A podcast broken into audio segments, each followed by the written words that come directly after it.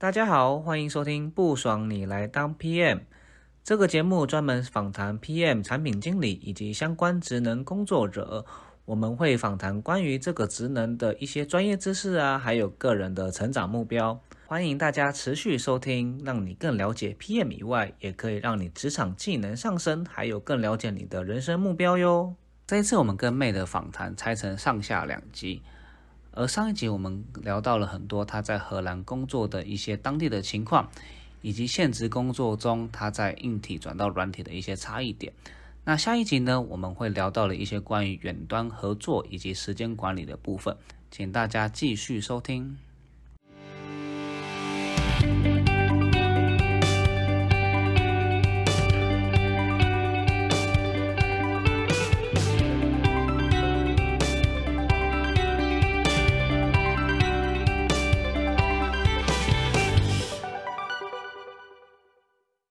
接下来我想要问一个，我觉得我自己非常想要问的问题，就是国内跟国外的 PM 文化差异跟技能点有什么不一样？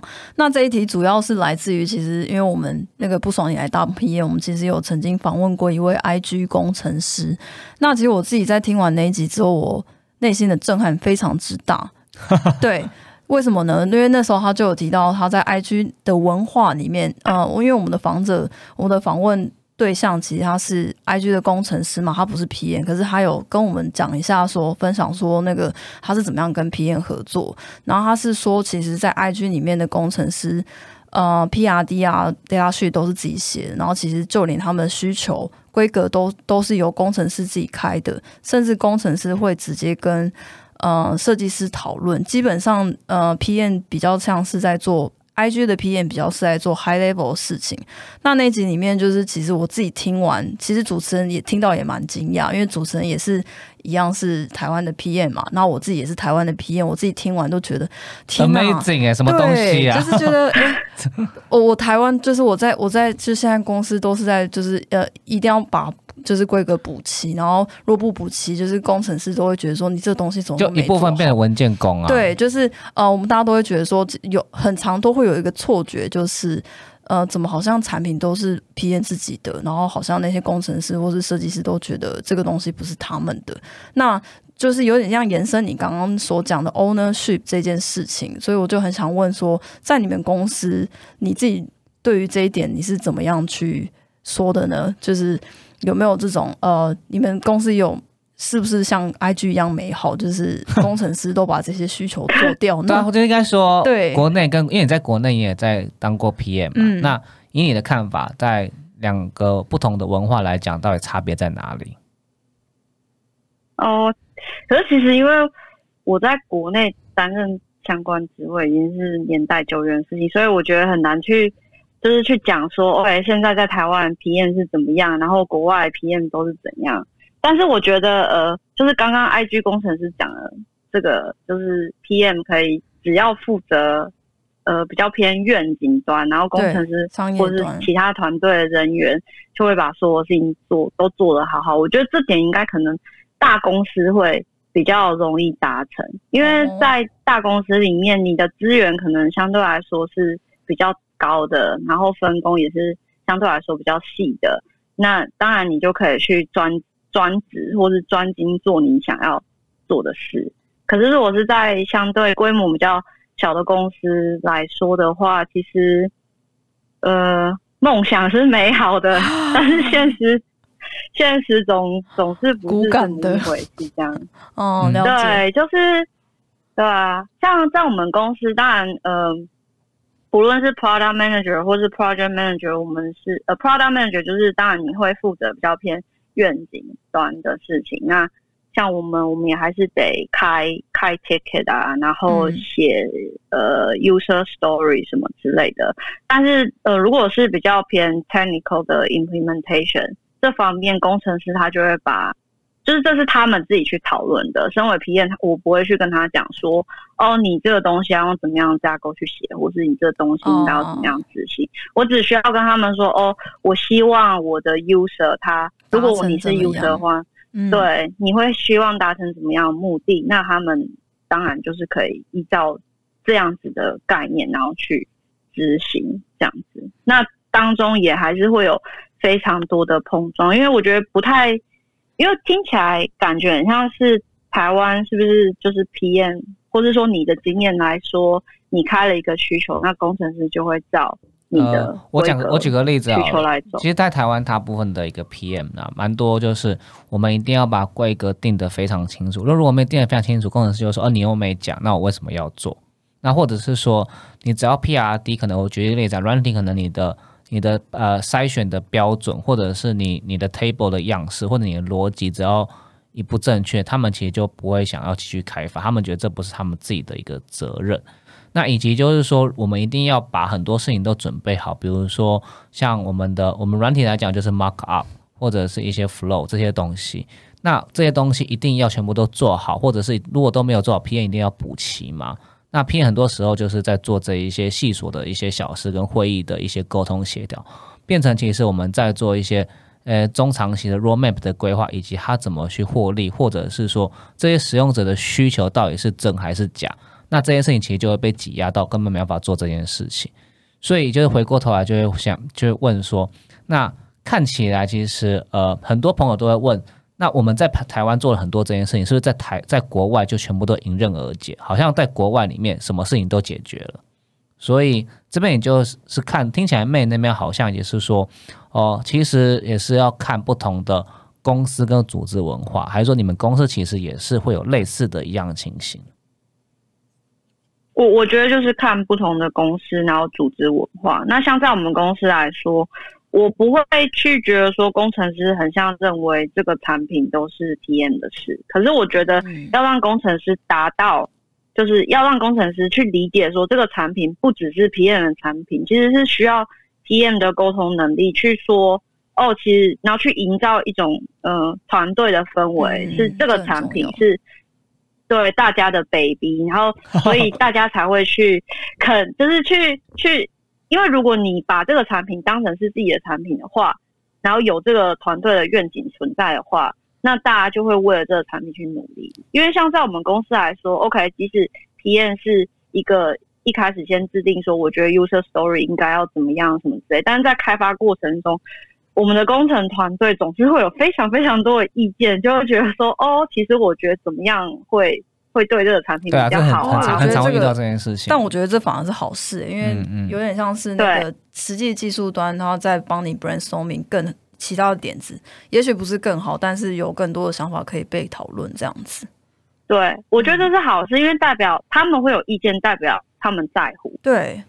然后对，然后我觉得不应该把 PM 跟工程师视为两个团队，其实我们是同一个团队，然后我们是为了要去打造，嗯，对，没有错。所以这样听起来，其实呃，无论是国内跟国外 P N，其实我们都还是要处理很多像比较细琐的一些事情，而不只是呃呃，可能讲讲愿景啊，讲讲策略啊这些事情嘛。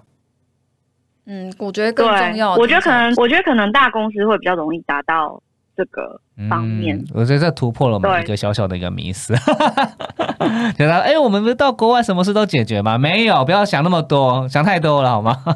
没有，其实我真的因为我对啊，对啊，因为最终还是取决于你手上有的资源有多少嘛，对不对？那如果你的资源就是没有这么多的话，身为一个 PM，你就是要去我我一直会觉得说，呃，PM 是一个。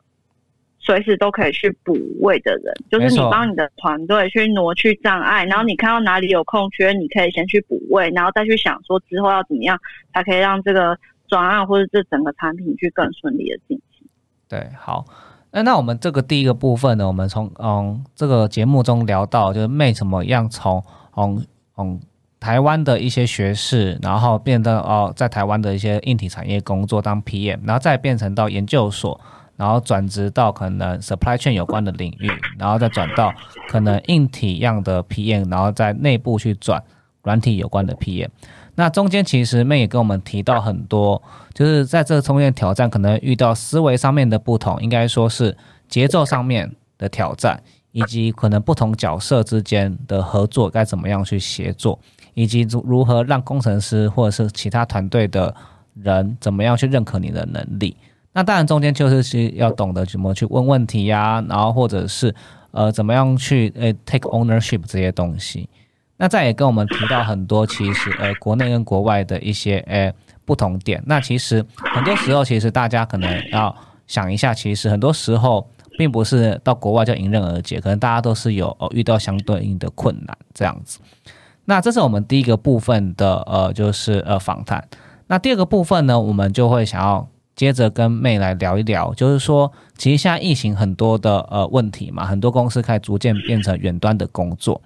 那我们就会想要知道说，哦，妹其实现在在荷兰，其实疫情是非常非常的严重的。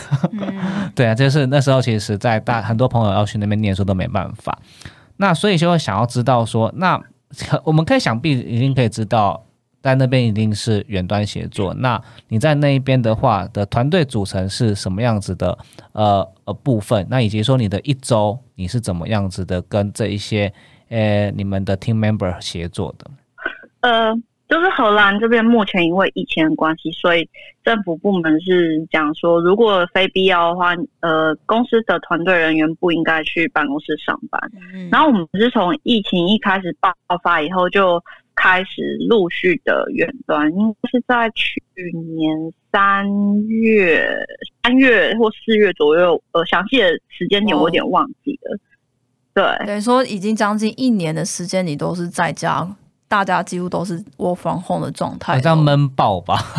哇哦，好刺激哦，好闷。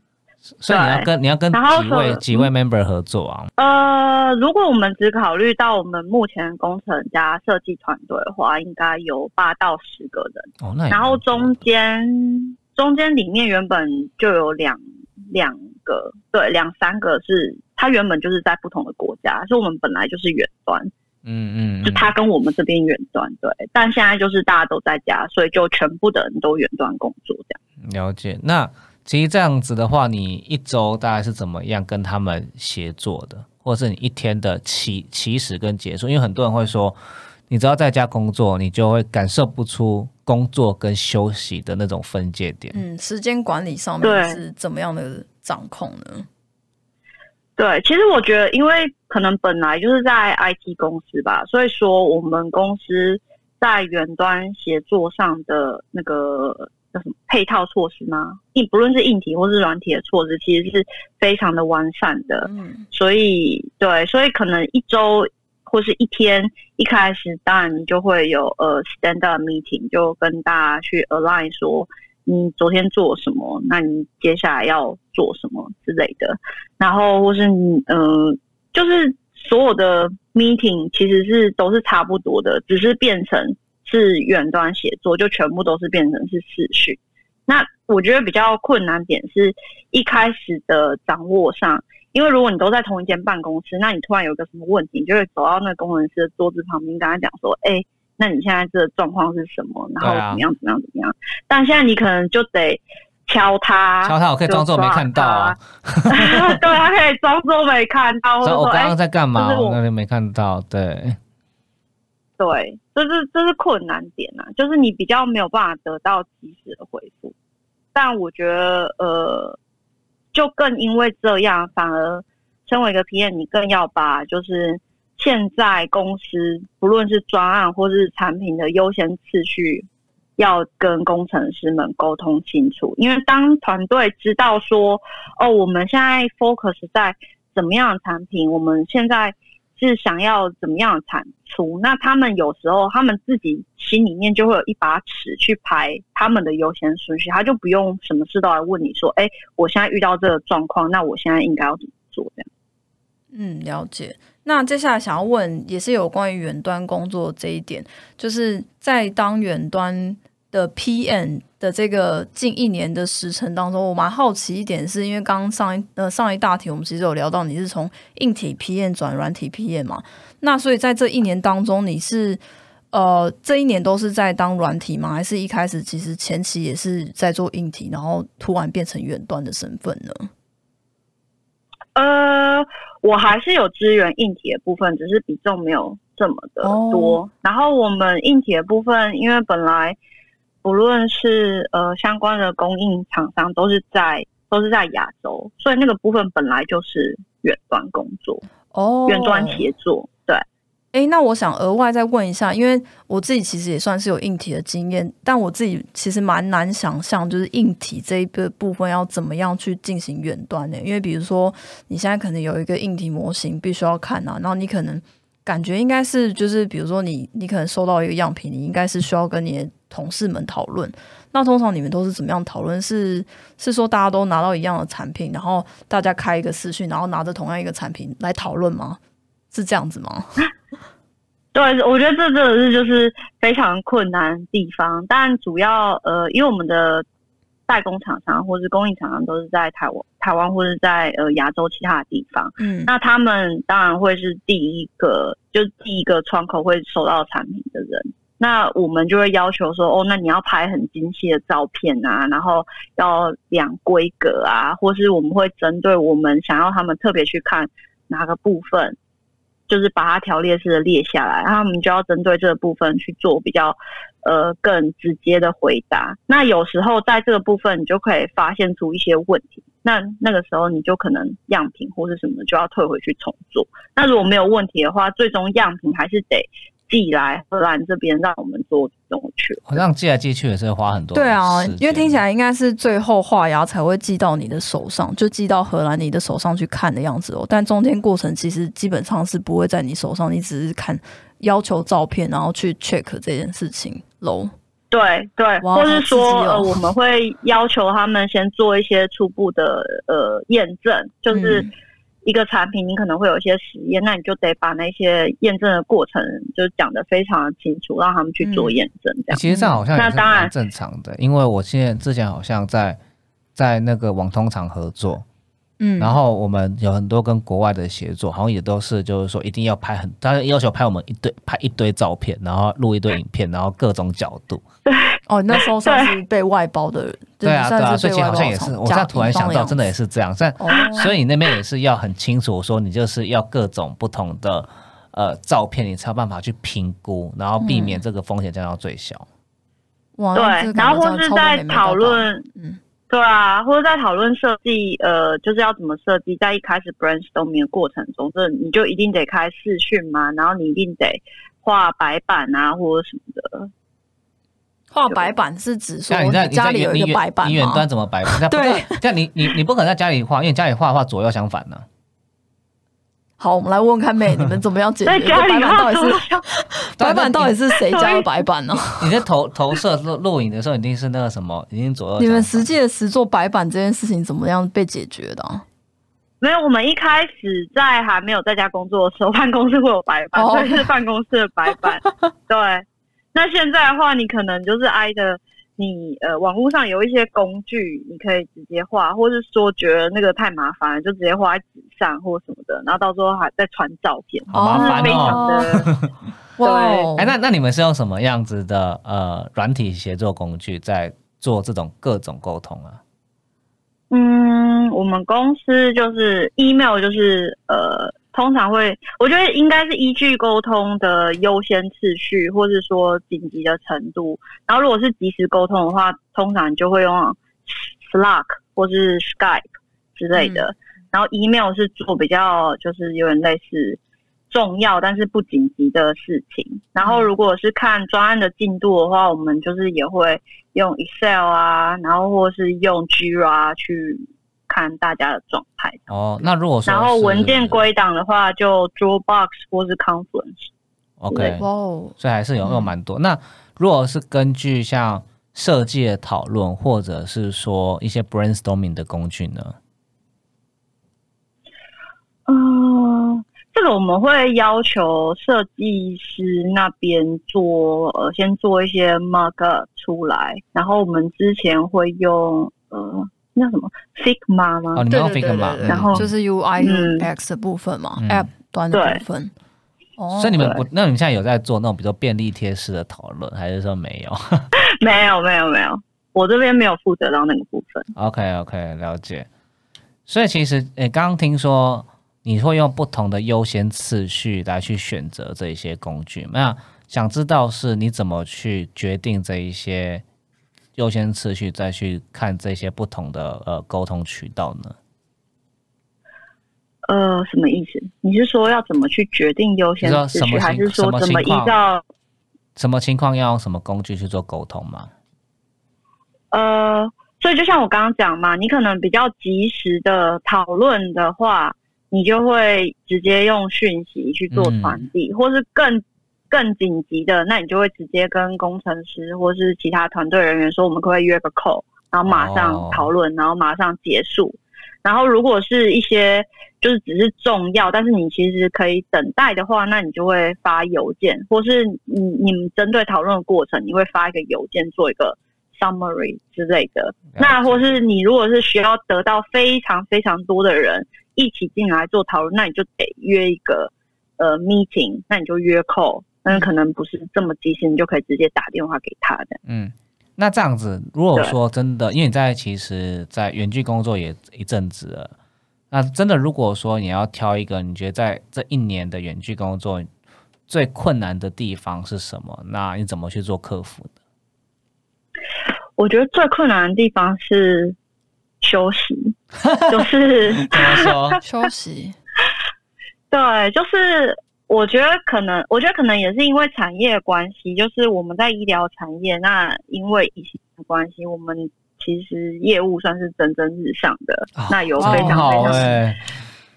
对，就是非常有非常非常多的专案，然后或是你的呃 loading 其实变得很重。那你在远距的时候，因为你以前在办公室，你有时候你就会起来去上个厕所，或者是去那个呃那叫什么，就是去咖啡机那边，然后去弄个咖啡啊什么的。那那时候你就会跟同事有个聊天啊什么之类。可是你在家里面，你就是一直坐在你的电脑前面。那我一开始就。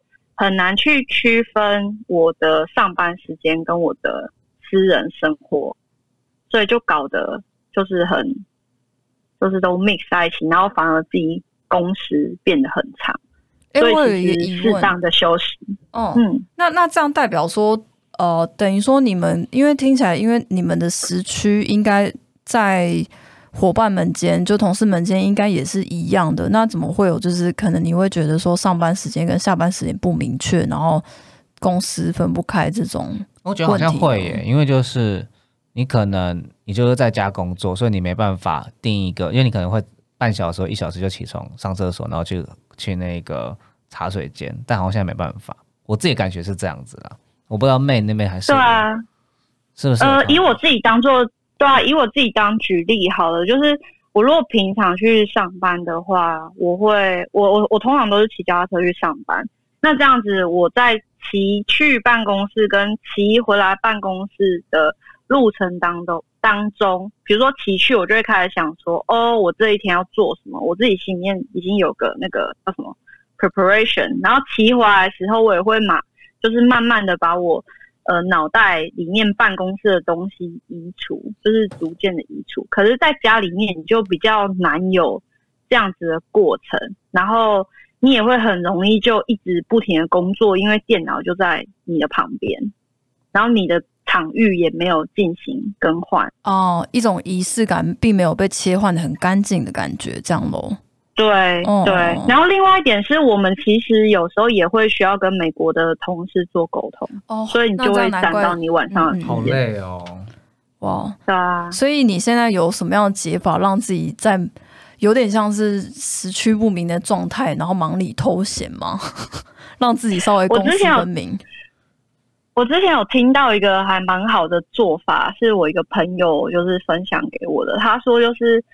你呃，就是下班的时候，你即使你都在家，但是你就把你的电脑，然后放在你的电脑包里面，然后放在你的背包里面，就有一种 你你自己下班呢，对，你自己下班的感觉，这样对吧？很不错。可是有些人可能就对啊，比较没有这这方面的困扰啊。然后另外，我觉得呃，就是远距工作比较重要的是。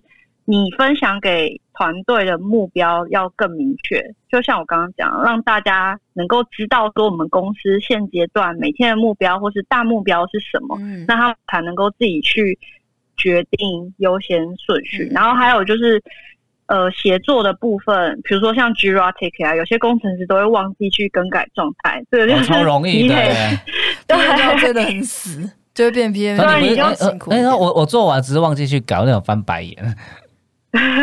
你就你就得说哦，这真的要要真的要去改，不然你就会你你就会以为那个状态其实就是只是不一致的，对吧？嗯，了解。等于说，其实，在远端的这个呃工作模式下，其实 P N 更需要让工程师们或者合作对象更更需要开呃训练他们成为自动导航的这个模式，然后让他们可以自己完成自己的事情，不然就是要 PM 勤劳追的感觉。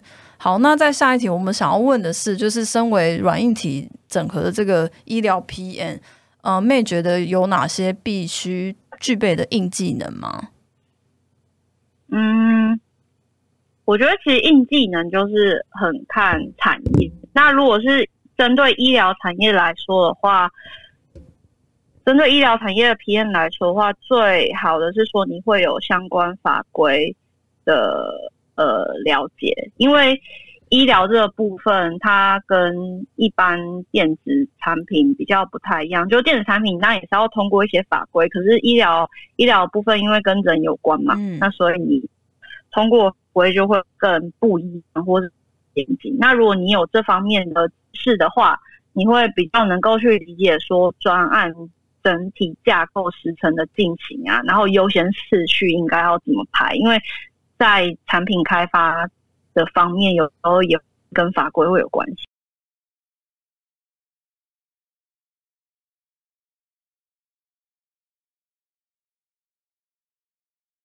然后，让软硬整合的部分，其实主要也是要看你整个公司的 ecosystem 是什么。那如果是硬技能的话，如果你会，如果你比如说相关蓝牙通讯啊、WiFi 啊什么之类的。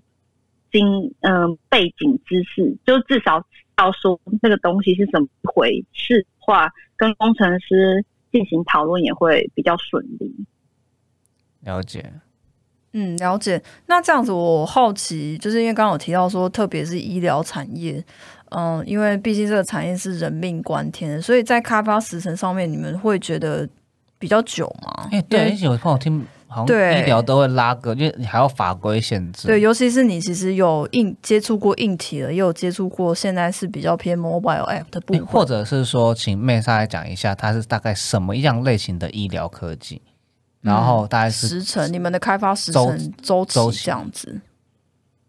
呃，我们公司的医疗科技其实是比较偏，嗯。终端使用者也是可以用到的产品。我举个例子来说好了，比如说我们公司有产品是血压计的部分，嗯，那这个血压计就跟呃，可能你平常去医院那个医生用听诊器帮你量的那种水银式的血压计不太一样，它就是一个机器，然后它会量测你的血压，然后把你的读数传送到你的 App 这样子。哦，然后。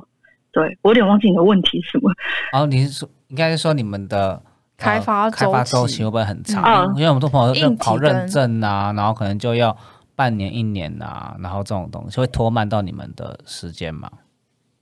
对对对，所以呃，就是如果你是你本来是电子业的 P N，你也知道说电子业你也会有相关的蓝牙通讯的认证嘛。那医疗产品的话，可能就会更着重于你呃，你得去验证说这个医疗产品它是不是有你宣称的医疗的功效，嗯，然后还有就是使用者使用会不会有什么其他的问题，然后你给的资讯会不会误导这个使用者之类的，嗯，所以相关法规来说会变得更杂，然后更广。那你开发时程就得考虑到整个法规的时程这样子，所以有时候你可能会拖到一年啊、两年，这都是非常有可能的。嗯，好，前面很感谢就是妹其跟我们分享了蛮多，就是他在荷兰工作的一些故事，然后他在这边有稍微跟大家分享他研究所怎么选择荷兰呐，然后还有他从硬体到软体业是怎么样转职，其实因为这是蛮特别的一段经历的。那有跟大家讲说，他中间的一些文化还有工作的一些经历，他遇到很多挑战以及如何克服。那其实，在第二个部分呢，他其实妹有跟我们聊到，他其实在很多的工作时间，他都是在远端的。那其实远端大家都会知道很多挑战嘛。那这个时候有跟我们讲蛮多时间管理啊，以及跟这些跨团队的远距离合作的一些模式。那以及就跟大家讲呢，硬体的是呃这一些 PM 啊，到远端的时候该怎么去克服。那我觉得这些东西会给大家蛮多的，就是说一些启发的，包含就是其实我无论是在软体业或硬体业的这一些 PM。好，那今天最后呢，我们就是想要来问一下阿妹啊，就是说我们知道其实现在台湾还是呃蛮多呃人卡在 COVID-19 的关系没办法出国，可是已经还是有很多人陆陆续续的准备。那这边就想要问妹说，那如果这些人想要到国外当 PM 的话，你会想要给他们什么样子的建议呢？嗯。我觉得最重要的应该是要先问问看自己，说为什么你想要出国，然后你想要去哪一个国家？那你为什么想要去那个国家当 PM？呃，我觉得如果是学生的话，其实我很建议大家可以先去看看，说学校有没有一些交换学生啊，然后或是参访的资源，然后你可以去你目标的国家生活一段时间，然后去体验，说去体验看你喜不喜欢当地的生活环境，也可以顺便。建立人脉，但如果你现在其实呃不是学生，然后已经在工作的话，我会建议说，你可以先去网络上找一下，不论是已经在那个你目标目标国家生活过一段时间，或是工作过一段时间的人的经验，然后或是直接上 LinkedIn 去找那一些人聊聊天，然后看说他们在就是。当地国家的感受是不是你未来想要走的生活方式或是工作环境？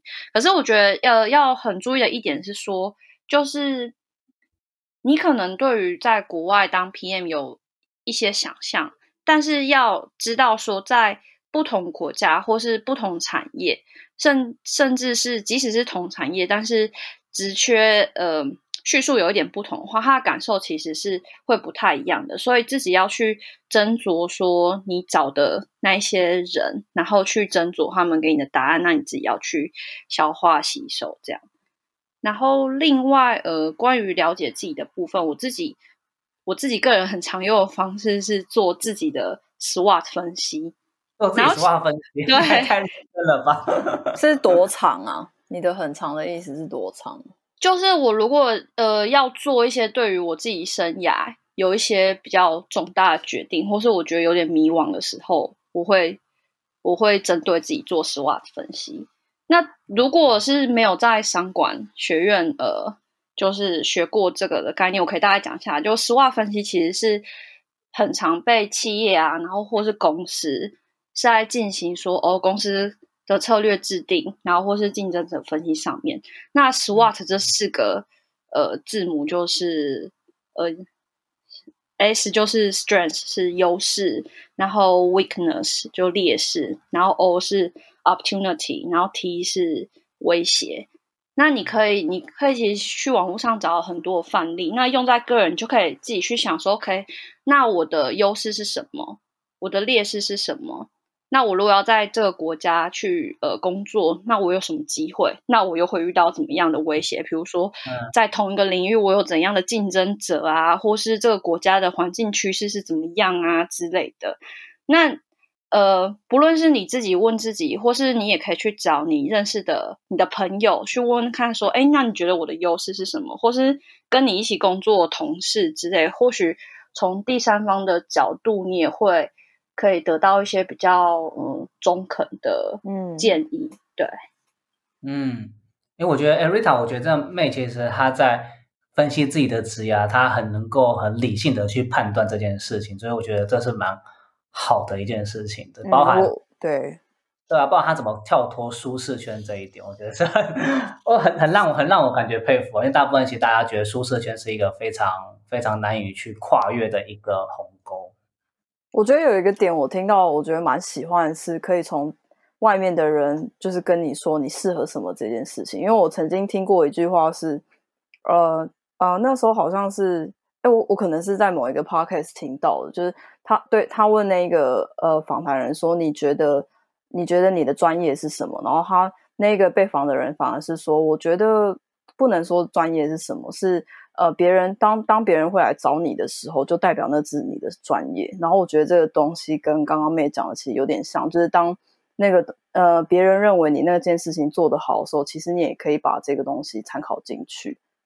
对啊，因为有时候自己会有一些自己的盲区，那借由就是跟你就是呃亲近工作的人，或是你的朋友、家人之类，你可以发现到自己不论是不足还是自己的优点之类的。对，有时候也可能是因为自己对那件事情其实也没那么有自信，可是其实别人已经觉得你做的够好了，这样子。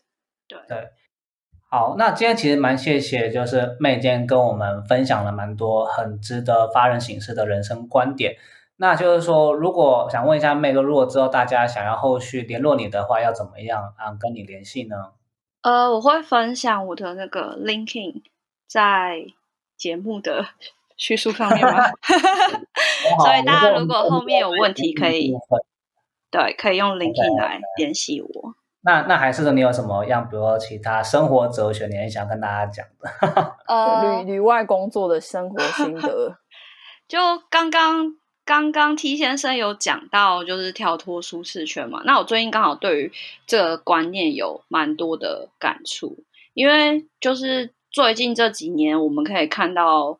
就是不论是媒体啊，还是社群，都很流行说要教大家去怎么跳脱舒适圈，然后会觉得说你在舒适圈之外才能够成长。可是我反而会有一个比较不同的观点，是我想要跟大家说，其实你也不一定要跳脱舒适圈，有时候你留在舒适圈，然后做自己擅长的事，这其实也没有什么不好。